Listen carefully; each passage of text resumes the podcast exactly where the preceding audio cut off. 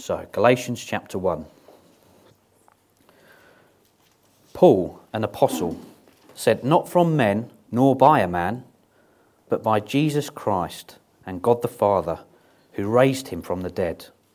And to all the brothers and sisters with me, to the churches in Galatia, grace and peace to you from God our Father and the Lord Jesus Christ, who gave himself for our sins to rescue us from the present evil age, according to the will of our God and Father, to whom be glory forever and ever.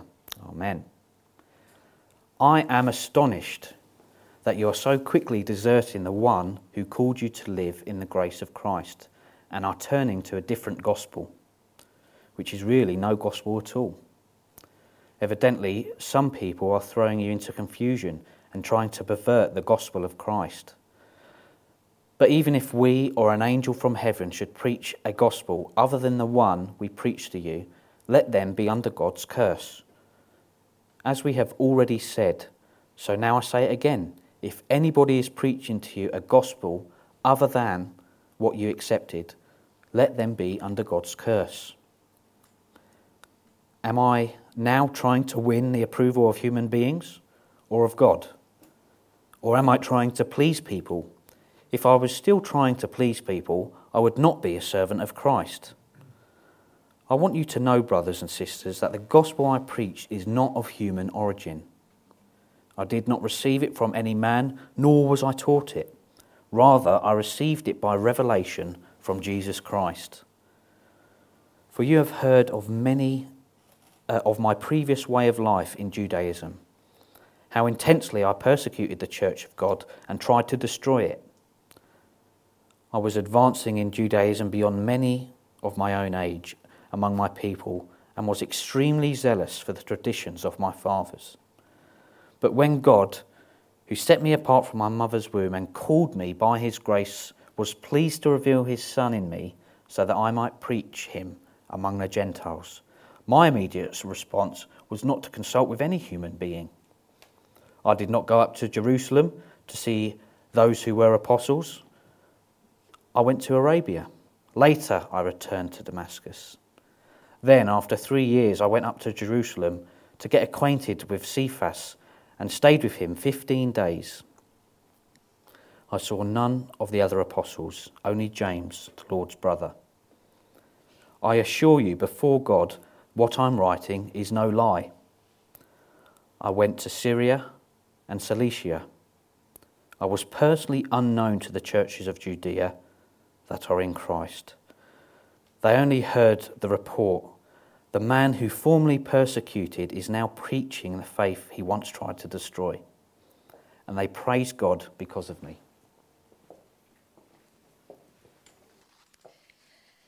Then, after fourteen years, I went up again to Jerusalem, this time with Barnabas. I took Titus along also. I went in response to a revelation, and, meeting privately with those esteemed as leaders, I presented to them the gospel that I preach among the Gentiles. I wanted to be sure I was not running, and had not been running, my race in vain. Yet not even Titus, who was with me, was compelled to be circumcised, even though he was a Greek. This matter arose because some false believers had infiltrated our ranks to spy on the freedom we have in Christ Jesus and to make us slaves. We did not give in to them for a moment, so that the truth of the gospel might be preserved for you. As for those who are held in high esteem, whatever they were makes no difference to me. God does not show favouritism. They added nothing to my message. On the contrary, they recognised that I had been entrusted with the task of preaching the gospel to the uncircumcised, just as Peter had been to the circumcised. For God, who was at work in Peter as an apostle to the circumcised, was also at work in me as an apostle to the Gentiles. James, Cephas, and John, those esteemed as pillars, gave me and Barnabas the right hand of fellowship when they recognised the grace given to me. They agreed that we should go to the Gentiles and they to the circumcised. All they asked was that we should continue to remember the poor, the very thing I'd been eager to do all along. When Cephas came to Antioch, I opposed him to his face, because he stood condemned. For before certain men came from James, he used to eat with the Gentiles. But when they arrived, he began to draw back and separate himself from the Gentiles, because he was afraid of those who belonged to the circumcision group.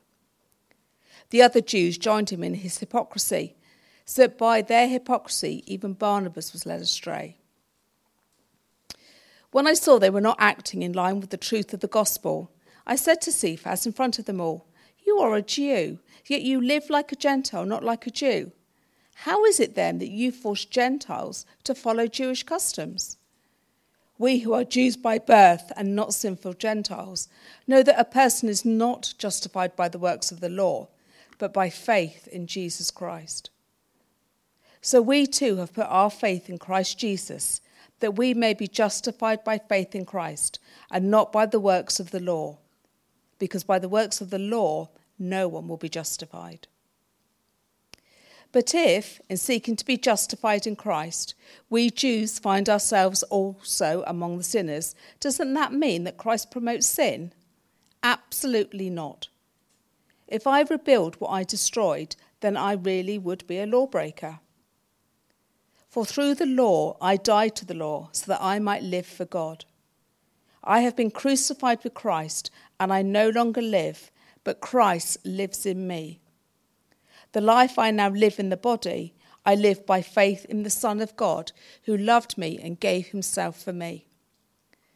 I do not set aside the grace of God, for if righteousness could be gained through the law, Christ died for nothing."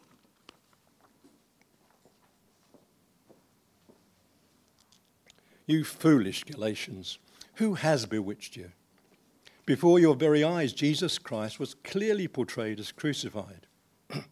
I would like to learn just one thing from you. Did you receive the Spirit by the works of the law, or by believing what you heard? Are you so foolish? After beginning by means of the Spirit, are you now trying to finish by means of the flesh? Have you experienced so much in vain, if it really was in vain? So again I ask, does God give you his Spirit and work miracles among you by the works of the law, or by your believing what you heard? So also Abraham believed God, and it was credited to him as righteousness. Understand then that those who have faith are children of Abraham. Scripture foresaw that God would justify the Gentiles by faith and announce the gospel in advance to Abraham. All nations will be blessed through you. So those who rely on faith are blessed along with Abraham, the man of faith. For all who rely on the works of the law are under a curse. As it is written, "Cursed is everyone who does not continue to do everything written in the book of the law." Clearly, no one who relies on the law is justified before God, because the righteous will live by faith. The law is not based on faith. On the contrary, it says, "The person who does these things will live by them." Christ redeemed us from the curse of the law by becoming a curse for us. For it is written, "Cursed is everyone who is hung on a pole." He redeemed us in order that the blessing given to Abraham might come to the Gentiles through Christ Jesus, so that by faith we might receive the promise of the Spirit. Brothers and sisters, let me take an example from everyday life. Just as no one can set aside or add to a human covenant that has been duly established, so it is in this case. The promises were spoken to Abram and to his seed. Scripture does not say "and to seeds," meaning many people, but to "and to your seed," meaning one person, who is Christ. What I mean is this: the law, introduced four hundred thirty years later, does not set aside the covenant previously established by God, and thus do away with the promise. For if the inheritance depends on the law, then it no longer depends on the promise. But God, in his grace, gave it to Abraham through a promise. Why then was the law given at all? It was added because of transgressions, until the seed to whom the promise referred had come. The law was given through angels and entrusted to a mediator. A mediator, however, implies more than one party, but God is one. It is the law, therefore, opposed to the promises of God. Absolutely not. For if a law had been given that could impart life, then righteousness would certainly have come by the law. But Scripture has locked up everything under the control of sin, so that what was promised, being given through faith in Jesus Christ, might be given to those who believe. Before the coming of this faith, we were held in custody under the law, locked up until the faith that was to come would be revealed. So the law was our guardian until Christ came, that we might be justified by faith. Now that this faith has come, we are no longer under a guardian. So in Christ Jesus you are all children of God through faith. For all of you who were baptized into Christ have clothed yourselves with Christ. There is neither Jew nor Gentile, neither slave nor free, nor is there male and female, for you are all one in Christ Jesus. If you belong to Christ, then you are Abraham's seed and heirs according to the promise. So, if you're still scratching your head after that reading, you're in good company. And um, I've come to explain these first three chapters of Galatians to you. These next two weeks are a bit of a whistle-stop tour through the letter to the Galatians. Um, and today is the first of a two-part series looking at this little book. It's a book that's often overlooked in the New Testament. And um, I thought it was time that we ought to try to understand it a bit better ourselves. But if, like me, you saw and read that reading, at various points you're thinking, hmm, not quite sure I get that. Lots of long words and um, some logic that um, is not immediately obvious, but I've come to explain it. So strap yourselves in for the next twenty-five, thirty minutes. We're going to be going at a fair pace. But I want to um, introduce this little series under the title, looking at Al, distraction can lead to destruction. Uh, my wife will tell you that uh, when we go out uh, on a walk together, which we often do, I'm very easily distracted. Um, I can't walk past a group of lads, or girls for that matter, playing football um, without looking around and following the play until we've gone past them completely. And many's the time I've walked into a, a lamppost or a, a tree, or tripped over a dog lead, or flattened a small child or something like that, because I've been distracted. It can get worse than that. We have friends in this church uh, who have a work colleague who, on her way to do the school run in a brand new top of the range Mercedes four by four, wrote it off, and this is a school run, wrote the thing off, and when she was asked what happened, she said, I was distracted. Less said about that, the better, but distraction can lead to destruction, and it's the title I've given this little two-part series, because if you were with us for the first ten verses, you probably... Probably uh, you've probably understood what was going on for the first ten verses or so. You understood that Paul was writing to these churches in Galatia uh, because he was very worried about them. Perhaps if we could just have the map, which I think is, oh, excellent. Oh, it hasn't come out quite as big as I was hoping. Um, I'll just come over and explain a bit about the map. So um, this little uh, dot here is Hierosalima, Jerusalem, uh, in Greek. And uh, that's Judea down there. So that's that. This is the Roman world, if you like. So this big bit here in the middle, in a light brown, is Turkey. Uh, I have a good Turkish friend, and we go out to a lovely Turkish restaurant in London uh, about once a year. And uh, I thoroughly recommend it. It's a great place. We went on holiday to Turkey. I might have mentioned this before. Um, over on this west coast here, I don't recommend it. It's extremely hot. And um, Galatia is this middle Roman province here. Uh, when you look at various maps of the New Testament world, the Roman world during the New Testament times, sometimes they're a bit vague about where Galatia is, but basically it's in the middle of Turkey. We once had the privilege of flying across from Turkey from one end to the other on our way to the Middle East. And as you go further east, it gets more and more mountainous and more and more uninhabited.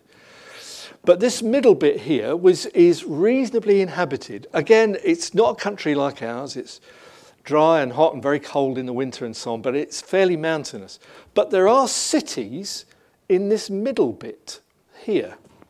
And Paul, in his first missionary journey, took off from down here, from Caesarea, which is about here, and went up around here. Um, now, Paul himself, I hadn't really realised this until yesterday, was Turkish.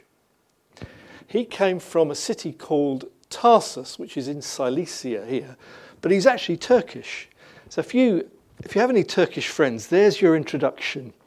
Have you ever read Paul the Apostle? Did you know he was Turkish? And uh, so that's just an explanation. And these churches in Galatia, the, schol- the scholars are not really very sure about whether it's North Galatia or South Galatia. Frankly, it doesn't really matter. The big, the big city in the middle is Antioch. And there would have been a church in Antioch, and there's another in Pisidia, which is further south. And these various churches in Galatia had had a visit. But we'll come to that in a moment. And what does all this have to do with Galatians anyway, being distracted and so on?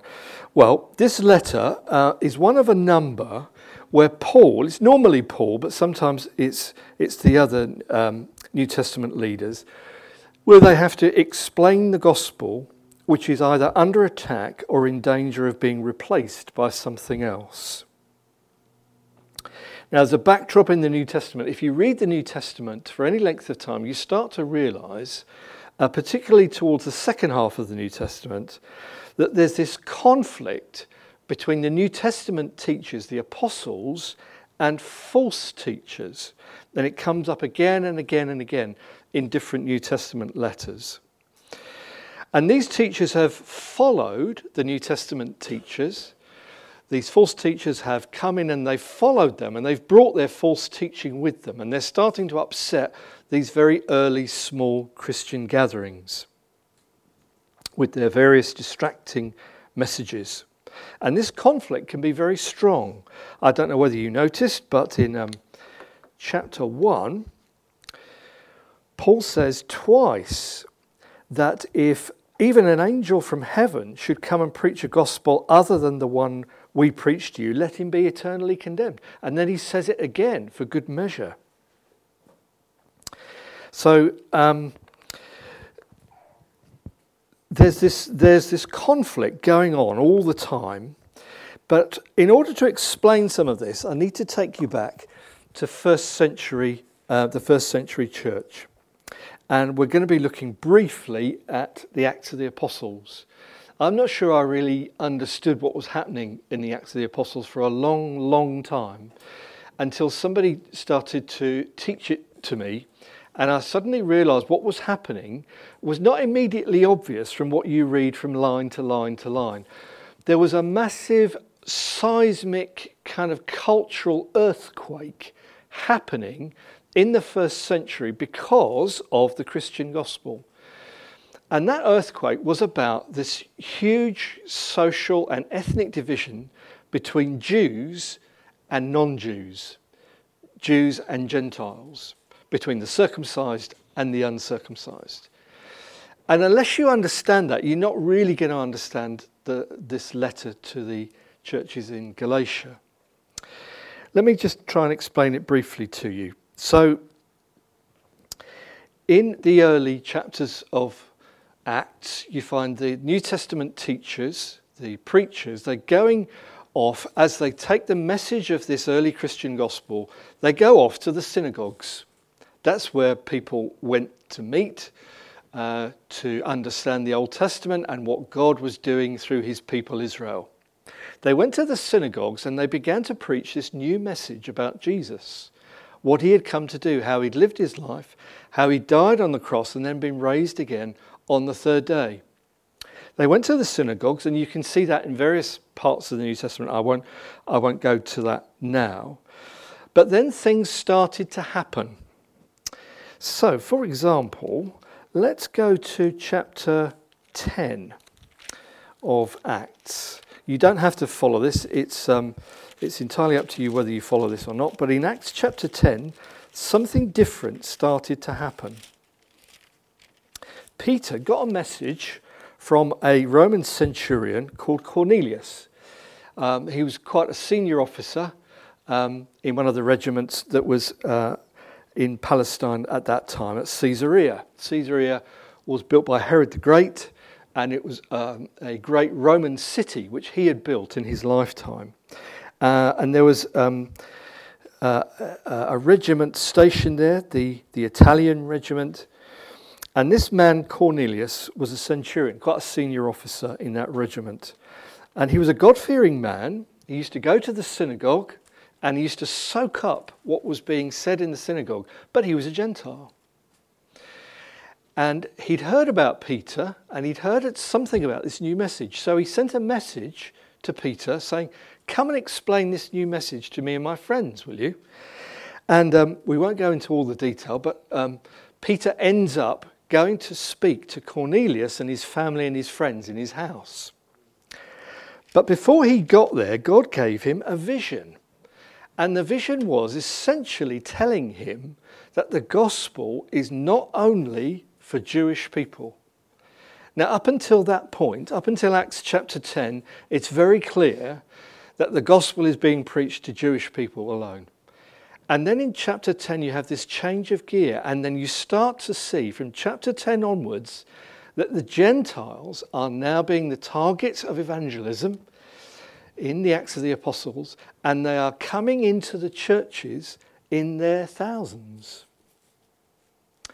Now, you'd think, oh, that'd be great.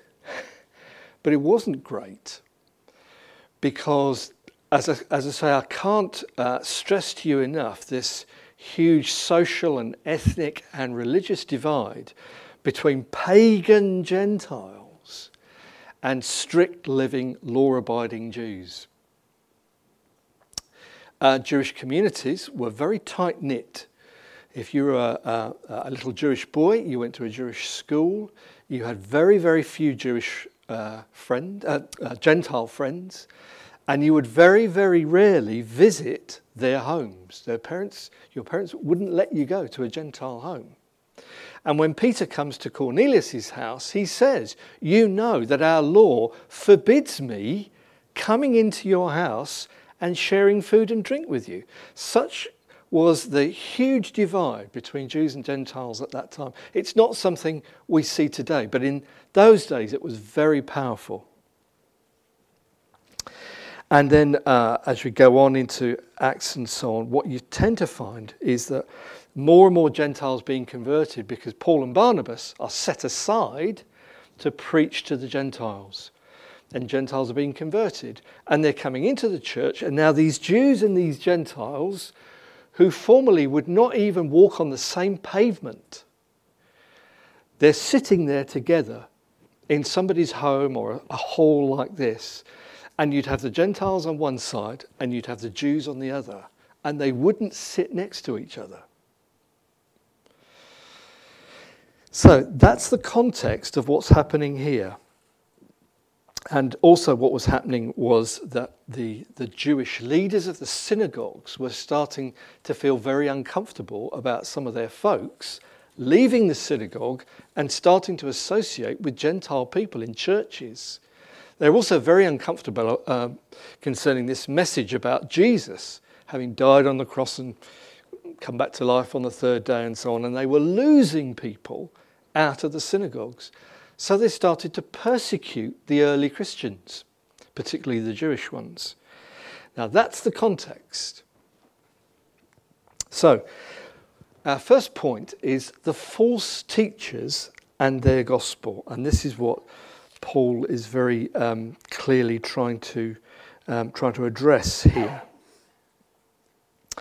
So, um, following the... Um, The uh, the Council of Jerusalem in Acts fifteen, which is worth a read. If you if you want to have a read of that later, you can. We don't have time to, uh, to stop and look at that today. Um, following the Council of Jerusalem, the leaders of the church at Jerusalem finally accepted that Gentiles were, were part of God's plan. Paul went to the Council of Jerusalem in Acts fifteen and explained that if you read the Old Testament carefully, even right back in Genesis chapter twelve, which is referred to here, God's plan was always that he was going to extend his kingdom to include all nations. It was never going to be just Jewish people. It was always going to be, and all nations, including the Gentiles. And they came to realise that. And they accepted that from now on, Gentiles would be accepted in the Christian churches, the Christian gatherings, fully accepted as partners, as equals with Jews. So they're now having to have a new vision of what the church would look like, not just Jewish people, but Gentiles as well. And they're starting to encourage the Gentiles over there to come and sit with the Jews over here. And they're starting to Uh, to go to each other's homes and eat together. They're starting to let their children play together. But this is seismic. This is different. This is not how it used to be. And there's a reaction to this in some of the leaders in Jerusalem. And what Paul is saying in, in chapters one to three here is that these leaders are coming from Jerusalem, making that journey up from Hierosalima, up to uh, Galatia, to the province, the Roman province of Galatia, coming into the churches and saying, oh, Paul's gospel's fine as far as it goes. Yes, you must have faith in Christ, but actually it's going to make us feel much more comfortable if you accept Jewish customs, including circumcision. And these Gentile folk are now starting to be confused by this, because Paul has said all you need is faith. All you need to understand is that Christ died on the cross, rose again from the third day, and you, if you believe in that, that God promises you salvation. And then these Jewish folk coming in, these leaders coming in saying, well, it's not quite as simple as that. You need to follow the Jewish customs, um, Uh, you have to remember the, the Jewish festivals and so on, and your, your adult males need to be circumcised. And they were feeling confused by this. And that's the reason why Paul writes this letter. So these Jewish folk had come up to Galatia to correct what they saw as license in the Christian churches. And their message was that Gentile believers need to, um, uh, need to accommodate Jewish sensibilities, and in effect become Jews, taking on board some Jewish customs and practices and sealing this with circumcision. Yes, faith in Christ, really important, but these things are important as well and need to be taken on board, so that even the Apostle Peter was taken in. Look with me at chapter two, verse eleven. When Peter came to Antioch, that's that city in the middle of Galatia, I opposed him to his face because he was clearly in the wrong. Before certain men came from James, that's the Jewish leaders back in Jerusalem, he used to eat with the Gentiles. Now, big seismic change. Chapter ten, he'd had this, this, uh, this vision from God, and now he was prepared to sit down at the same table as Gentiles. But now, here in Antioch, he would stop that, he, and Peter was not eating with Gentiles anymore. When they arrived, he began to draw back and separate himself from the Gentiles because he was afraid of those who belonged to the circumcision group, this Jewish group. The other Jews joined him in his hypocrisy, so that by their hypocrisy, even Barnabas was led astray. Paul's right-hand man. So, back to chapter one for a moment. Paul has been at pains already to distance himself from the church at Jerusalem. This is where the early Christian lead, uh, um, uh, leaders were.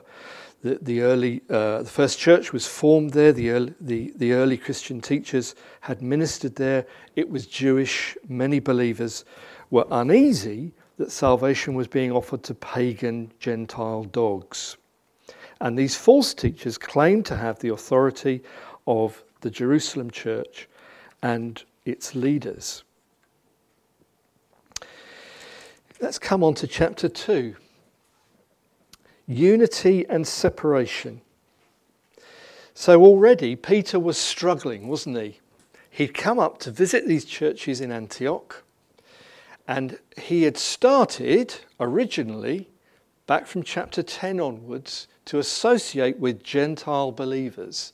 Indeed, he'd seen for himself that the Holy Spirit had come on these early believers and was now accepting them as full believers in Christ, as partners in the gospel. But now in Antioch, he was withdrawing himself again, and Paul had to stand up to him face to face in a very public way. Was, uh, was Paul just being awkward at this point in calling Peter out, as it were? Was he was he just being awkward? Was he? Because you might get the impression, uh, if you read these first three chapters of of um, Galatians, that Paul is very insistent that he's right. Sometimes we look at people like that who always think they're right and we think they're know-alls. But it's not like that. Let me try and explain it this way. Uh, there's going to be a big football transfer this week of uh, a young man called Harry Maguire. Uh, his very name, it seems to me, gives him away as a centre-half. My dad always said that centre-halves did two things. They headed the ball and they kicked the centre-forward. Uh, Harry Maguire is going to be transferred from Leicester City to Manchester United. He's a centre-half. eighty million pounds is going to be is going to be exchanged for a centre-half who heads the ball and kicks the centre-forward. But never mind, Harry Maguire is going to be a Manchester United player. Now, wouldn't it be funny if in six months' time, say around, well, maybe even Christmas time, he got a call from one of his mates at Leicester City uh, who said to him, look, uh, Harry, we need you to come and play with us uh, for three or four games because we're in trouble. Leicester City generally have this problem around Christmas time. Asked my wife, she's a Leicester City supporter. And and Harry said, yeah, all right then, I'll come back and play you for three or four, for, for you for three or four games and we'll soon see you out of trouble. Because he's quite a decent centre-half, even if he is a centre-half. And uh, that would be a bit odd, wouldn't he? You'd be saying to him, oh, hold on, Harry, you can't just go back and play for Leicester. You're now under contract to Manchester United. You're under a new regime. They're paying your vast wages. You can't just go back and play for Leicester. Well, that's what was happening with Peter. He was going back and playing for Leicester. He didn't realise, but in, in doing this, in saying, no, no, um, you have to be Jewish to be a Christian. What he was saying was, and Paul explains this, no, I'm going to go back under the law. It's much safer there. I know where I am there. And all my mates are there. All my Jewish mates are there. We're there together. It's much more comfortable for me there. I want to be back under the law. And uh, of course, Paul calls him out and he says, well, if you want to go back and live under the law, Peter, you have to recognise that you have to keep the law. You have to keep every little jot and tittle in the law. And you can't, can you? Because the law was never intended to give you life and salvation. So Peter, going back to Jewish practices, was placing himself under the law's requirements. Here's a question for you. We've been here four years and we don't have many trappings in this church, as you can see. We don't have an altar. And we don't keep certain festivals. Let me ask you a question. Why don't we keep um, the, fest- the Feast of Tabernacles? Why don't we respect Passover anymore? Why don't we celebrate the Day of Atonement? Because Christ has fulfilled them all. And they're obsolete. They're like our old coffee machine. We're just going to chuck it out. We don't need it anymore. It, they're obsolete. They pointed to Christ. And Christ has now fulfilled them. So why would we go back to those feasts and festivals? We don't want to do that, do we? Because Christ has fulfilled it all, and we worship Christ, who has made an end, if you like, of many of the things in the Old Testament. He's completely fulfilled the whole lot. So we don't have to go back and keep all those old festivals anymore. And on what is Christian unity founded? Paul is very clear. It's the gospel of justification by faith alone. So anyone who says, yes, faith in Jesus is great, but you also need to attend confession, or you need to buy indulgences, or you need to have the last rites said, or you need to have a certain spiritual experience, or you need to go to the tube station and stand there with your pamphlets in order to be saved, they're wrong. We can confidently say with Paul, no, you're wrong if you think that.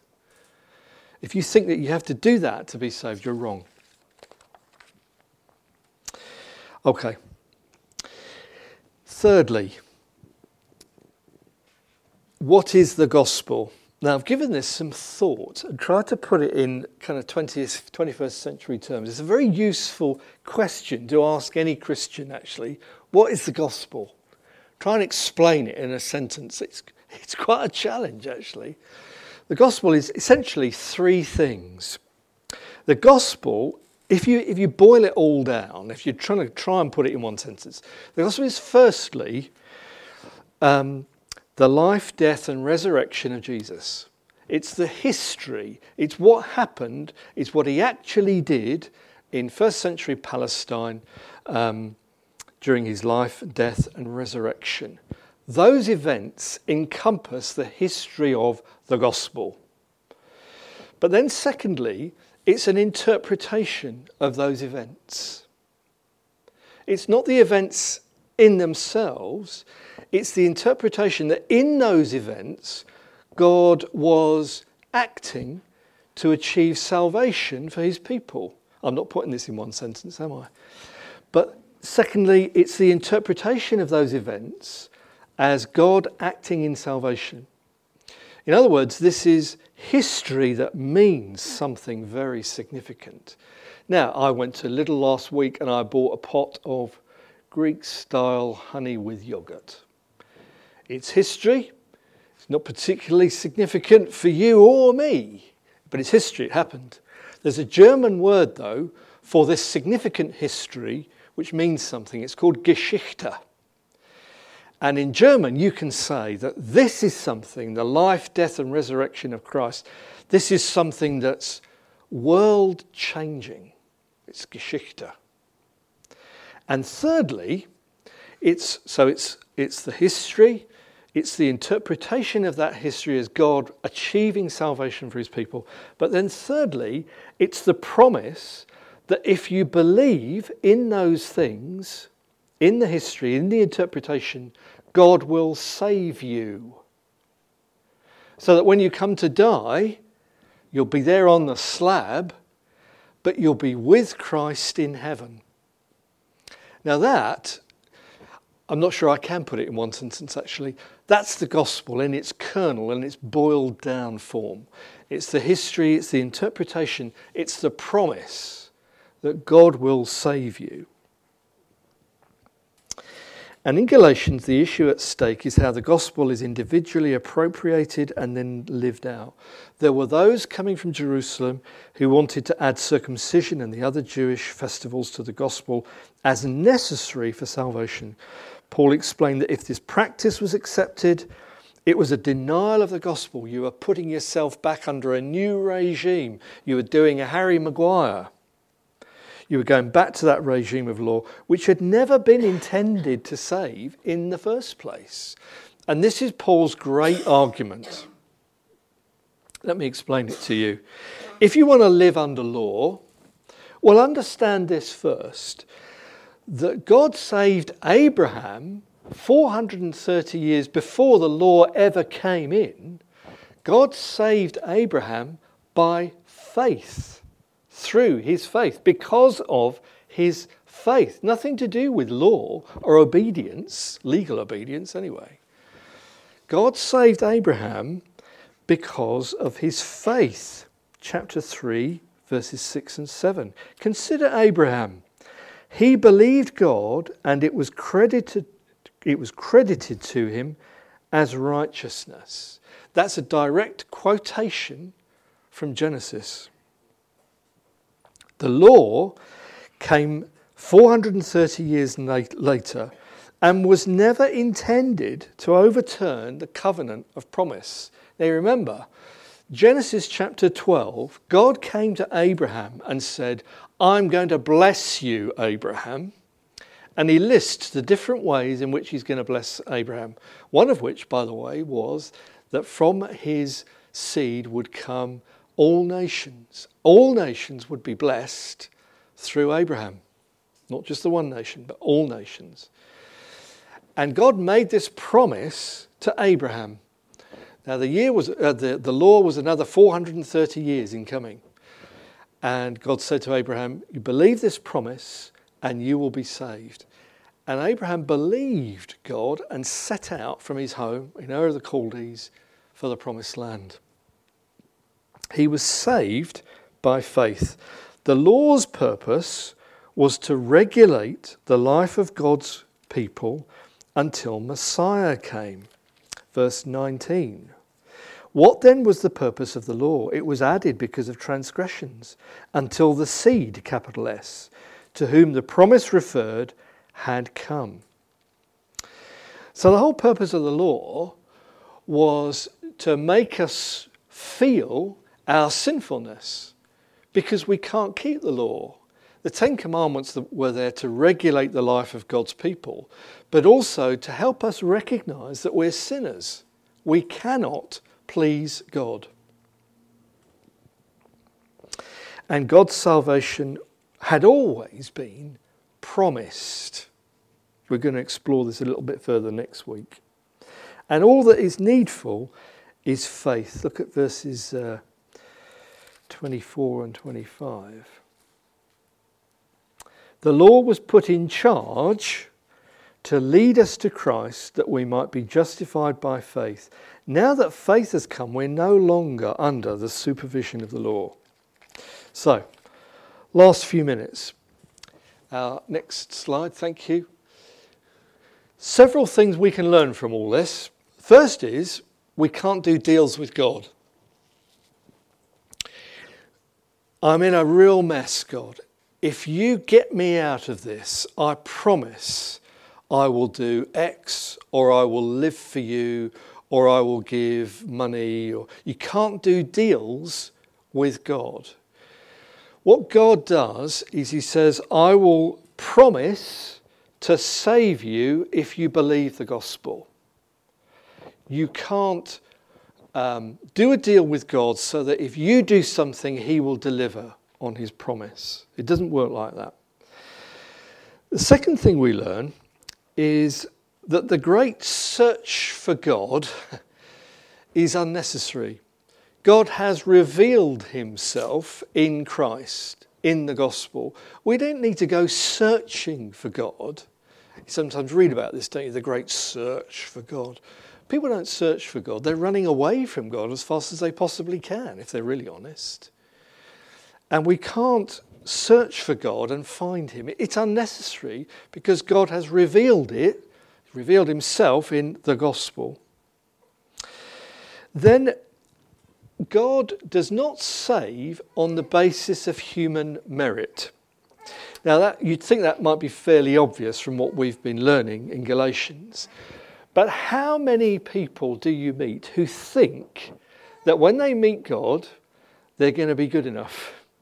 And that somehow they balance out the good that they've done in life with the bad things that they've also done, that the good will outweigh the bad, and somehow God will see that and he'll let them into his heaven. That's naturally, I think, how we think about religion. That if we deliver somehow in obedience terms, God will look at that and be pleased with us and save us. That's not how it works. Religion, as such, is exactly that. It's trying to earn your way into God's good books. It doesn't work like that. What God says is, no, you believe the gospel, what I've done for you, and then I promise to save you. Here's another thing. And if we insist on making our own way to God, we say that the death of Christ was unnecessary and that the gospel is false. So if you want to live under law, fine. Two problems with that. Firstly, you can't. You can't keep the law. And secondly, it was never intended to save you anyway, so why are you going to go and live under the law? Um, but if you do that, you're saying, well, no, God sending Christ was completely unnecessary because I can earn my way to God.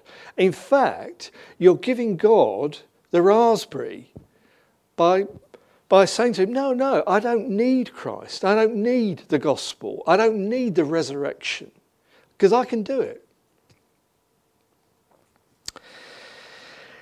So if we insist on making our own way to God, we say that the death of Christ was unnecessary and that the gospel is false. And Christian teachers who divert us away from the cross towards other areas of obedience or experience must be wrong.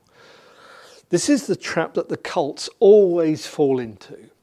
They always say, yes, we understand that the death of Christ uh, was for us and it deals with our sin. But then you've got to go and do this. That's the trap they all fall into. It's a trap that Peter fell into, a trap that Barnabas fell into, those leaders in Jerusalem. So there's a, a good body of people who continually fall into this trap. The gospel as such is not quite enough. You have to add to it. But here's a great thing as well. If the gospel is true, and we believe it to be, we can preach the gospel freely to anybody, anybody, from the smallest child to the oldest person, people with learning disabilities, people with mental health problems, even billionaires, because it meets the needs of everybody. Because A, we're all sinners, so we're all equal in that sense, and B, if you can earn your way to God, then certain people are excluded because they can't. Thief on the cross, he didn't have any time to earn his way into God's good books, did he? Lord, remember me when you come into your kingdom. All he had was faith, and God accepted him. God has done it all. So, at the end of Galatians chapters one to three, have you believed the gospel, or are you still trying to earn your way to God? That's the question for you today. I would urge you, forget what you've done or are trying to do and go to the cross and see there that God has dealt with your sin. Believe that, and God will credit that to you as righteousness, and he promises to save you.